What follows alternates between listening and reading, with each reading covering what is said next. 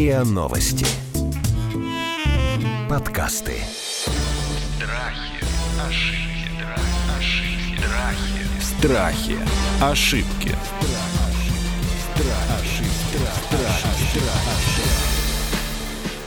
Здравствуйте, это подкаст «Страхи и ошибки». Меня зовут Наталья Лосева. Мы продолжаем говорить о страхах и об ошибках. Сегодня мы будем говорить об ошибках, которые... Ну, я прям не хочу вот об этом говорить, честно говоря. Но надо, ведь это жизнь.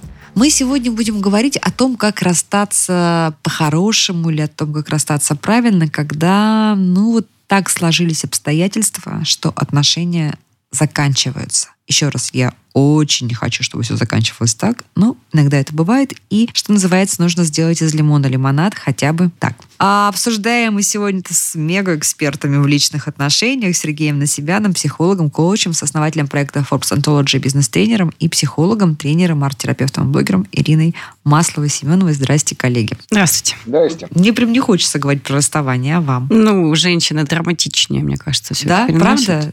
Сергей, а правда женщина расстается сложнее, чем мужчина с партнерами? Вы знаете, если кто-то переживает, то я бы не стал бы здесь разделять а, между женщинами и мужчинами, но при этом при всем, ну, в смысле, я неоднократно встречал в работе мужчин, которые тяжело переживают расставание, Тут ведь вопрос, кто является инициатором. Другой вопрос, что для женщин это всегда драматичнее с точки зрения их жизни, потому что у нас ну, на данный момент, к сожалению, пока еще женщины живут совсем не в равных условиях с мужчинами. Ну и плюс женщины все-таки проявляют чувства более явно.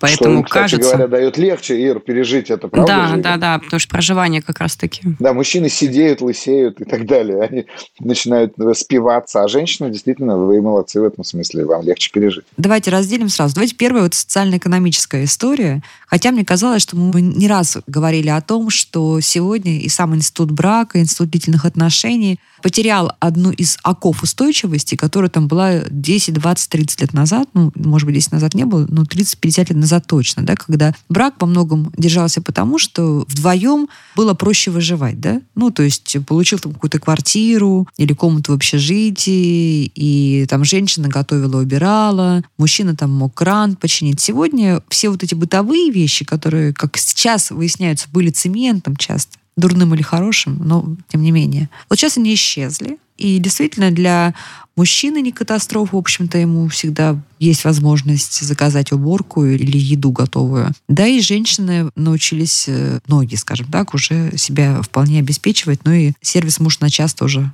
развит во всех городах нашей страны. Вот эта история все-таки социально-экономическая в расставании, она, ну, не знаю, в какой доле вот ориентировочно, по вашему разумению, по вашему ощущению, может удержать расстающихся людей? Я как-то вот вас слушала, у меня очень большой опыт работы с аудиторией из регионов. Там еще это есть. Это вот Москва, конечно, Питер, ну, миллионники. То есть в регионах все еще брак держится на, держится, на. Абсолютно. э, держится, да. И э, многие девушки, которые заходят, например, в мои программы, первая фраза, а что так можно было, а что я могу сама, вот это да. А мне мама с бабушкой говорят, что нет, не могу. То есть это волна... Слушайте, она в школу сама ходила и в институт или в колледж ходила сама. Почему она не может ходить сама на работу? Ну, убеждения слишком встроены, что ну, все-таки без мужчины, как без опоры, ты не справишься, не вытянешь, не сможешь. Вот эти убеждения, они еще будут какое-то время рассеиваться. Если мы берем, конечно, столицу, то здесь э, с этим немного уже по-другому. Но даже я вам скажу, что у меня был с мужем период, когда мы разъезжались на несколько месяцев, там, подумать, определиться.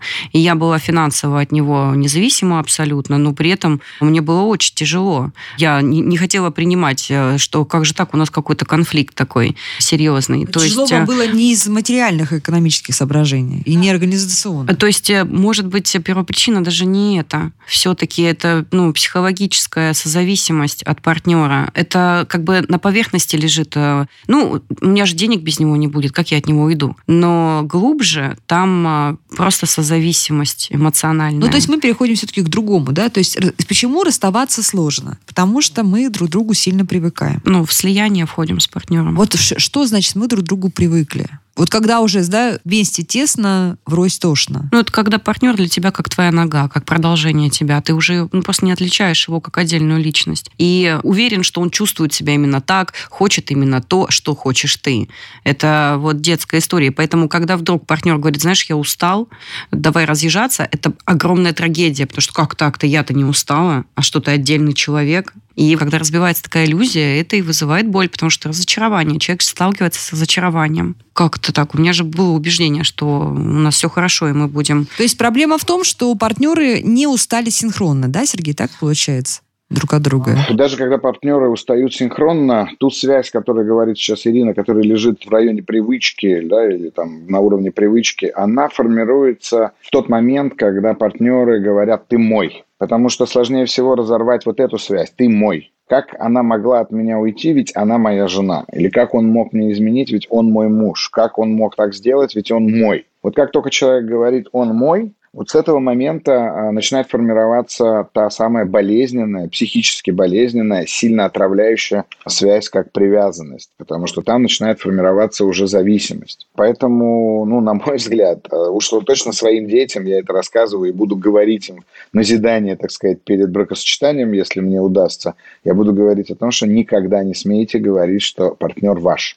Вот это слово «он мой», если оно внутри тебя звучит. Да как же вот это вот острой влюбленности, да, ты мой, я твоя. Слушайте, ну, вся мировая поэзия на этом построена. Любовь – это, Конечно, в принципе, построена. детское переживание. Любовь – это детское переживание. Слышали вы, дорогие мои слушатели? Да. Любовь – это детское переживание. Отдельно поговорим как-нибудь об этом, старички. У меня был опыт, подруга очень тяжело переносила расставание, и я уже не знала, что с ней делать, и я ее взяла за руку, мы поехали в метро, эскалатор самый высокий там у нас, не помню на какой станции, он прям очень высокий. И я говорю, вот смотри, сейчас будут спускаться вниз мужики, считай, сколько их там на ступеньках, считай, говорю. Она посчитала 42. Я говорю, так что мужиков нет вокруг. И она поняла, что есть логика, на логичном уровне, да, действительно они есть, а есть эмоции, и она не может э, из них выйти. Просто как вот э, хомячок в колесе. Застревание прям такое на своем горе. А это горе, это всегда детская история. Мы переживаем по-разному в зависимости от того, как мы пережили сепарацию от мамы с папой. Но это мое мнение, потому что я работаю в этом ключе. Может быть, Сергей дополнит. Ну, давайте мы с этого и начнем. Не будем сейчас углубляться в причины расставания. Допустим, мы подошли к точке, когда расставание неизбежно. Да, вот даже пара сходила там, к психологу, например, да, или не помню, что расставание неизбежно. Вот давайте в этой печальной ситуации прямо инструкцию, да, какие мы проходим этапы, расставании, как их пройти правильно? Ой, я думаю, что расставание, вот в этом случае, когда мы говорим о том, что оно трагично или драматично, оно, в общем-то, точно такое же, как любая потеря. И я думаю, что будут те же самые этапы, как э, сначала шок, потом отрицание, потом гнев, потом торг, потом, соответственно, принятие. Уж точно можно человека провести через эти пять этапов. Э, можно пройти через э, проживание горя. Но первое, что я буду делать, я буду очень жестко отсекать у человека чувства и эмоции, которые он переживает в процессе расставания, с историей, которую он себе постоянно рассказывает, как заезженную пластинку. Дайте пример, пожалуйста. Ну, пример вот этот как раз-таки заключающийся в том, вот мне недавно буквально ко мне обратилась девушка, от которой внезапно, скоропостижно, неожиданно, еще какие, не знаю, аппетиты применить, вдруг взял и ушел муж и уехал там, например, к другой женщине. А она абсолютно самодостаточна, она очень хорошо зарабатывает, сильно больше, чем он. Вот у нее все в этом смысле в порядке, у нее никак не поменяется, у нее даже лучше станет уровень жизни, но при этом она так болезненно это воспринимает. И в этот момент я с ней разговариваю, только говоря о том, что ты проживаешь, что ты чувствуешь, что ты переживаешь прямо сейчас. Когда она говорит «мне больно», я говорю «отлично, давай пойдем в это переживание». Где больно, как болит, из-за чего болит, что происходит с тобой, где в теле это происходит. А когда она мне говорит «ну как же он так мог», я говорю «мне плевать, как он так мог». Что же я сделал не так? Мне плевать, что ты сделал не так. Мне важно, что ты переживаешь прямо сейчас. Это правда. Правда только то, что ты чувствуешь, а не то, что ты себе рассказываешь. И здесь очень важно это отделить вот эту историю от самого чувства, от самого переживания. И это делаю я. Так, нужно ли ей, этой девушке или кому-то из нас, нужно ли копаться и все-таки проанализировать, какие совершил ошибки? Вот он ушел к другой женщине. Нужно проанализировать, рационализировать эту ситуацию? Только после того, как она научится э, переживать свои чувства, я ей предложу вот этот самый как раз а, анализ, и это займет тоже пару сессий, может быть, три или больше, кого, у кого как, на то, чтобы человек проанализировал, каким образом он привел себя и партнера к тому, что это стало возможным, потому что знаки были раньше. В любом случае, любое расставание я предлагаю пережить заново с элементами собственного выбора, там, где ты уже понимал, что расставание произойдет. Если человека не забрали в лагерь, не убили у тебя на глазах, а вот человек ушел, а ты понимаешь, что к этому, в общем-то, шло, да? Вот здесь есть что переживать и заново делать этот самый выбор. Страхи, ошибки, Страхи. Ошибки. Хорошо, вы говорите правильно прожить эмоцию. Вот, ну, что люди испытывают, да, вот гнев, да, как он смел? Ну, это же правда. Ну, как он смел? Он меня предал. Мне больно, меня обидели. Вот этот этап, как правильно пройти? Сначала, ну, у женщины, у мужчины разочарование происходит тотальное, в принципе, как так отношения развалились. И вот это разочарование, после него наступает следующий этап, это гнев как способ просто вообще как-то прожить вот Справиться, эту ситуацию, да. справиться с этим. То есть этот гнев, он просто помогает выбросить весь этот вот адреналин. Сначала это на партнера идет э, злость такая, да, гнев, потом на себя. И потихонечку стухает, когда гнев, уже тогда человек выходит в горе. И вот это горе важно не заблокировать, а прожить. Если нет психолога, писать Что значит письма. прожить? Что, то Прожить есть это разрешить себе. высвободить чувства через слезы, чтобы оно не комком застряло, а прям разрешить себе быть слабой, то есть или слабым, упасть в уязвимость. Люди, когда от них уходят, они же остаются уязвимыми на самом деле. Это же было внезапно, спонтанно. И вот в эту уязвимость очень страшно заходить, Они потому что себя кажется, недостаточно хорошими, недостаточно все верно, это успешными. чисто, чисто детское самоопределение. Я плохой, со мной что-то не так, мгм. меня сейчас разлюбят, надо срочно что-то в себе менять, да. Вот эту боль, вот это горе, его, в него важно провалиться, оно не убивает, и оно не длится вечно. Психика, она в себя ну, спасет в любом случае, то есть это какое-то время будет этот выброс, вот это горе, оно может быть несколько дней, там может быть несколько недель, но потом постепенно все утихает, вот этот штиль наступает, некое освобождение, и вот здесь уже на уровне логики можно ну, о чем-то думать, потому что не все болезненно переживают. Если есть травма низлежащая, на потере основанная, то да, там ну, будет больно. Если такой травмы нет, то будет горевание вполне естественное нормальное для взрослого. Например, если у нас погибает животное или там уходит у нас... э, чем- Это же грустная история. Погрустить по-взрослому это нормально. Но когда человек не может уже справиться с реакцией, ну, здесь нужна ему поддержка, чтобы он просто прожил, высвободил. Как правильнее партнерам расставаться? Поговорить об этом, постараться понять своего партнера или разрешить себя обрушить на него гнев и обвинить и прекратить с ним всякое общение? Или с ней? Со стороны кого бросили, да? Все методы хороши. Здесь э, просто, понимаете, вы задаете логичный вопрос, а человек находится в иррациональной части. Слушайте, ну он говорит ей, слушай, я ушел, прости, дорогая, я полюбил другую, я ухожу. Да? Она говорит, слушай, пожалуйста, я все принимаю, все понимаю, только приходи ко мне, пожалуйста, хотя бы раз в два дня и там, не знаю, сиди, подержи меня за руку, пока я буду горевать. Ну, например, я такие знаю истории. Когда женщине бы хотелось, чтобы он э, утешал. Ой, вы знаете, есть такие истории, действительно, и это как раз тяжелое такое разрывание в этом смысле. И я бы в этом контексте, вот в этой ситуации, я бы предлагал рубить, а не медленно отрезать по кусочку. Здесь ведь очень важно, когда мы говорим, как правильно расставаться, Ирина абсолютно права. Когда мы начинаем говорить о двоих, мы взываем к логике, а эти двое находятся в абсолютно иррациональном. Логично было бы остаться. А если он уходит, то это означает, что рацио уже больше не работает, а работает как раз-таки совершенно другой чувственный план, который абсолютно иррационален и в какой-то степени даже шизофреничен, если так можно сказать. И в этом смысле, когда мы говорим, как правильно расставаться, я бы прям индивидуально бы в этом контексте вел работу, потому что как правильно отпускать партнера. Знаете, однажды, когда я пришел к своему учителю, мудрейшему человеку, у нас, на мой взгляд, из всех встречавшихся мне в жизни, я ему сказал, как мне расстаться с ней. Он сказал, очень просто – отпусти партнера, но сохрани любовь. И это стало самым главным, наверное, орудием в моей жизни, и этим орудием я помогаю, или это, я не знаю, там, инструментом, которым я сегодня помогаю переживать расставание другим людям.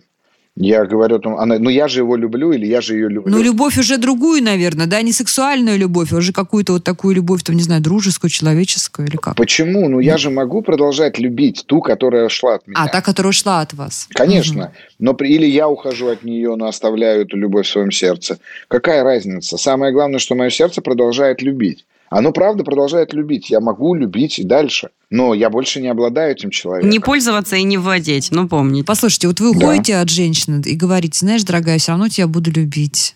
Не, говорить, Она- наверное, не нужно, это Она говорит, так токсичненько. оставайся. Ну как? Ну а нет, я вот и другую тоже люблю, и тебя буду любить, а ты тут как-нибудь давай без меня. Ну слушайте, ну это прям какое-то Ну так а в чем проблема? Ну любит он и, и ту, и ту, но хочет быть с той, какая разница? ну, циничненько как-то, мне кажется, это как-то... Ну, это действительно цинично, когда мы смотрим со стороны. Знаете, когда вы говорите, как правильно расставаться, здесь в этом смысле хорошо тренироваться по принципу, помните стихотворение о прокуренном вагоне, да?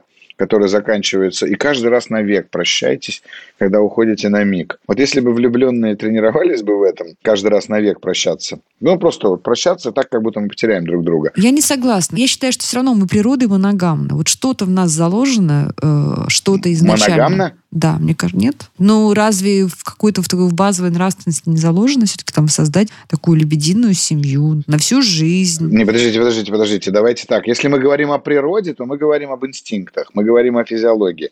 Если мы говорим о моногамии нравственной, то мы говорим уже немножко о другом. Поэтому я не думаю, что в этом смысле природа моногамна. Ну, вы, вы посмотрите, вот э, там, я не знаю, цветок какой-нибудь пахнет, он же пахнет и вам, и мне, он же источает В наших эпизодах о флиртах мы можем поговорить, там, пахнуть в разные стороны. А тут все-таки... Пода- Ну, почему? А в этом эпизоде мы говорим может- уже о сформировавшихся отношениях, в которых люди там жили или были какое-то время. Не, это к вопросу о моногамии. Я думаю, что любить многих можно, такое бывает. Я, как сказать, не могу сказать, что я завидую таким людям, которые выбирают для себя любить двух женщин или выбирают любить двух мужчин, потому что это сложная работа, на мой взгляд, внутренняя, и это, это отношения мне такие не подходят. Но когда мы говорим все-таки о том, что человек уходит, ну, задача же все равно его отпустить и увидеть как раз-таки, где я держусь за него чувствами, а где я держусь за него вот этой привязанностью и зависимостью, о которой говорила Ирина. Если в семье остается ребенок, как правильно выстроить вот это расставание? Это отдельная целая тема. Так важно маме и папе сохранять взрослую позицию, не уходить в эти детские реакции ради ребенка. И, и не спекулировать ребенком. Кон- наверное, Конечно, да, это очень сложно, потому что чаще всего ребенок это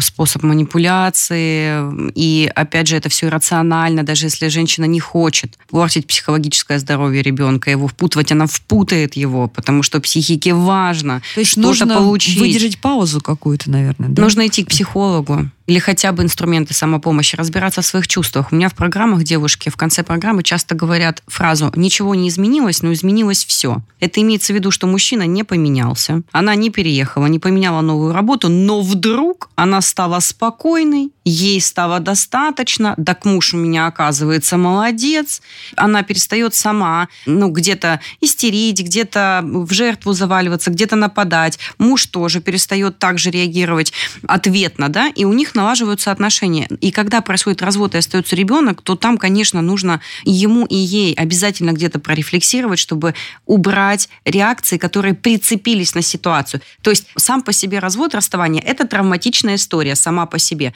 Но переживается она болезненно, если к ней как бы присасывается, приклеивается еще какая-то детская непрожитая история. И когда прям вот такие реакции, вспышки, да, идут, когда и тут уже шантажи, какие-то манипуляции. Все, здесь нужно просто понимать, а что так остро-то реагирую? Ну, да, развод тяжело. Ирин, я думаю, что вы согласитесь, ведь потому что на ваших программах девушки зреют. Вот это самое главное Зреют, слово. да. Ну вот как только человек созревает, вы понимаете, да, что если вы отрываете незрелый фрукт от дерева, вы обламываете хвостик.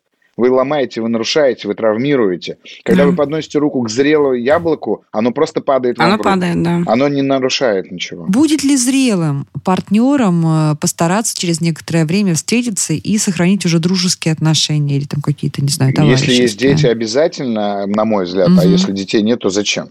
Ну, как бы зачем там что-то сохранять? Если сохранилось само, прекрасно. Но специально делать этого я бы не стал, не стал бы рекомендовать. Ну, есть же такая точка зрения, что часто бывшие супруги, ну, это как брат и сестра, да, и там в какой-то трудной ситуации ты можешь там позвонить, сказать, слушай, там у меня такая, там, может, поможешь Ну, мне кажется, мне?» все зависит от ситуации конкретной. Ну, и надо понимать, что отношения с бывшим супругом или супругой может приносить боль нынешнему супругу или супруге. Ну, тут вопрос ревности, поэтому не всегда получается. Хотя я вижу иногда вот, там, среди своих знакомых людей, которые переженились друг с другом вот так вот. То есть, в смысле, раньше были там Саша и Маша, Дима и Лена, а теперь Саша и Лена, Маша и Дима. Так и, и они дружат, и я такие знаю истории. Страхи, ошибки.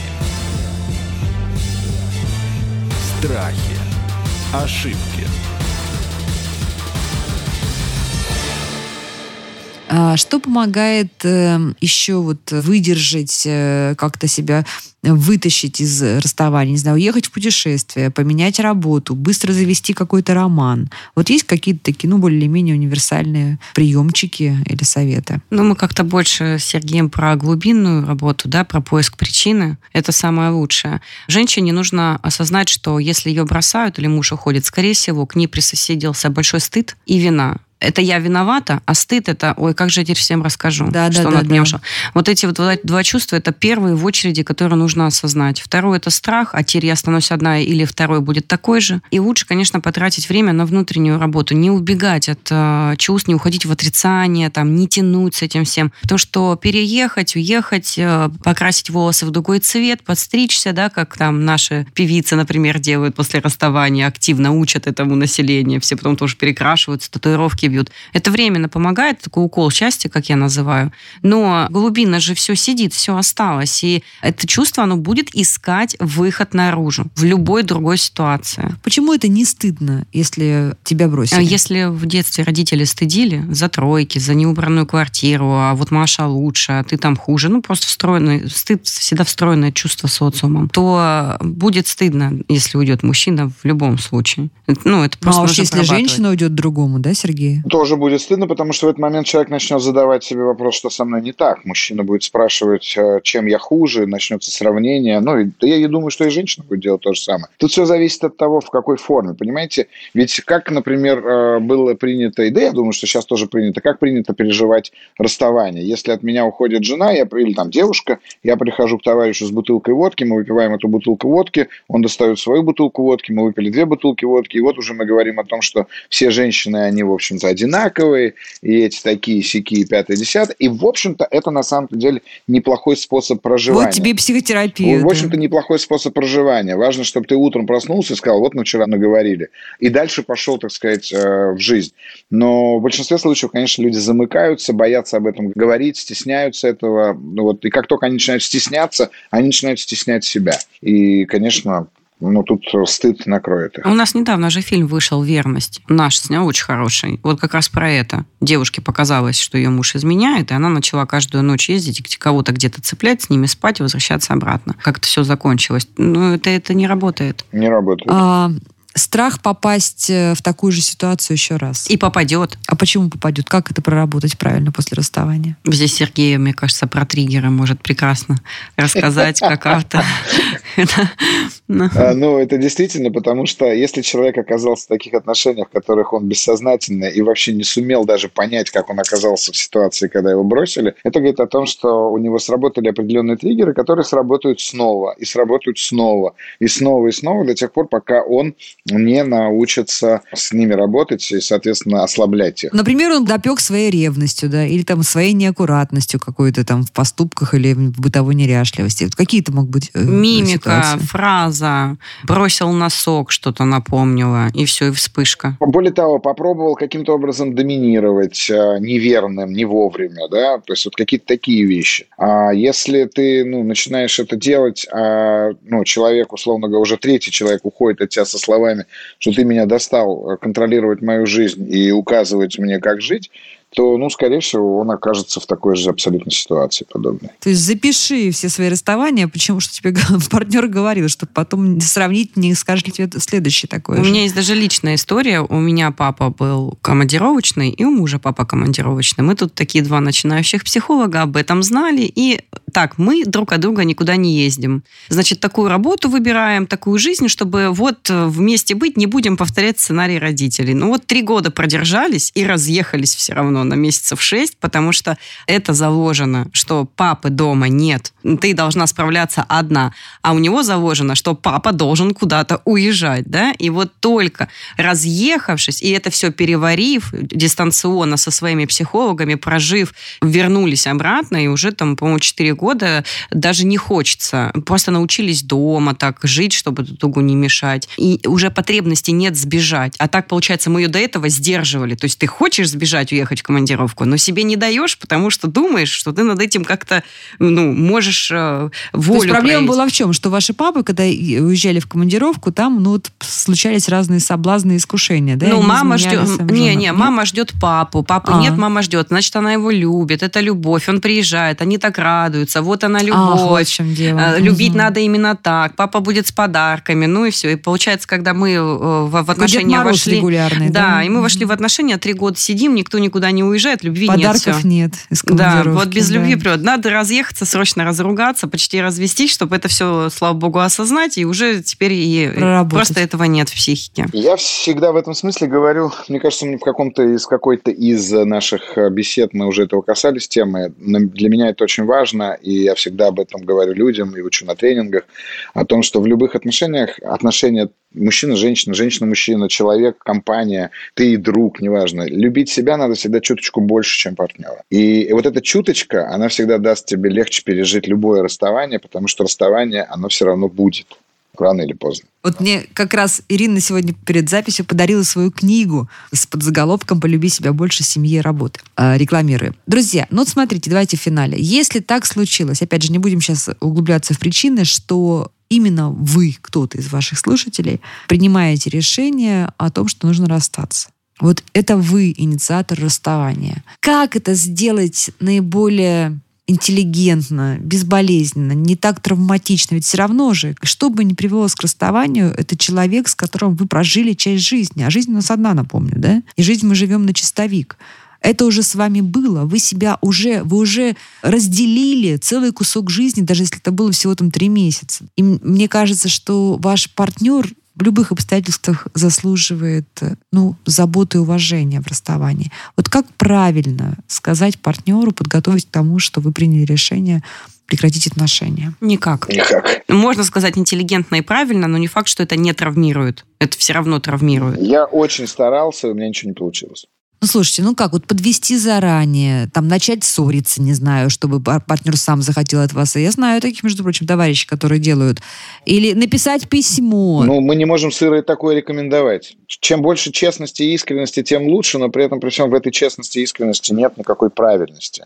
Поэтому я боюсь, что ни я, ни Ирина, мы не порекомендуем сделать такого. Типа, а вы, но вы должны там достать своего партнера, чтобы он сказал, слава богу, что ушел. Ну, что это такое? Нет, конечно. Все зависит от очень, очень индивидуально от ситуации, от отношений и от личности, зрелости обоих. Вы точно имеете право уйти, если почувствовали, что вы хотите выйти. Потому что остаться ради партнера – это считать его жертвой, и стать жертвой потом самому, и будет дальше только хуже. Это все в агрессию перерастет.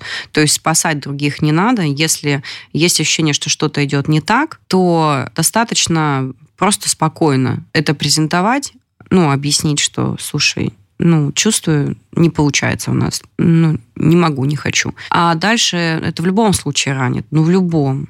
Мы травмируемся ежедневно друг об друга просто сотни раз. Вопрос в том, кто это выдерживает и как справляется с этим стрессом, а другой не выдерживает и скатывается в депрессию. Тогда тут уже не психолог, а психотерапевт нужен. Да, друзья, есть тысяча и один способ сделать красивое предложение или начать отношения, и нет ни одного правильного способа правильно расстаться, к сожалению. Да? Ну, наверное, только остается пожелать всем нам, ну, думать, думать о партнере. Не в позиции жертвы, да, а в, ну, в, в любови, что называется, покрыть любовью. Да? Вот как Сергей правильно, на самом деле, сказал, да, что даже расставаясь с человеком, нужно любить хотя бы как часть своей жизни, своего прошлого. Любовь всегда можно оставить в чувствах, да. А, и не цепляться за партнера, это важно. Друзья, не расставайтесь, не расставайтесь, если не допечет, все-таки старайтесь проходить кризисы. И наши эксперты, между прочим, на своем примере нам показывают э, много раз, э, когда мы говорим на разные темы, как они в своих семьях проходили кризисы, и тяжелые довольно, и сохраняли зрело и по-доброму отношения. Сегодня мы говорили на тяжелую тему. Мы говорили о том, как расстаться по-хорошему. Поняли, что по-хорошему не получится, но, наверное, как-то какими-то примочками можно это все смягчить. И мы обсуждали это с Сергеем Насибяном, психологом, коучем, с основателем проекта Forbes Anthology, бизнес-тренером, и Ириной Масловой-Семеновой, психологом, тренером, арт-терапевтом и блогером. Это был подкаст «Страхи, ошибки». Предлагайте нам свои темы, разберем.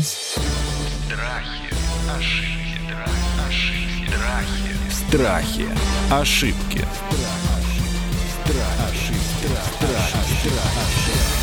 Слушайте эпизоды подкаста на сайте ria.ru в приложениях Apple Podcasts, CastBox или SoundStream. Комментируйте и делитесь с друзьями.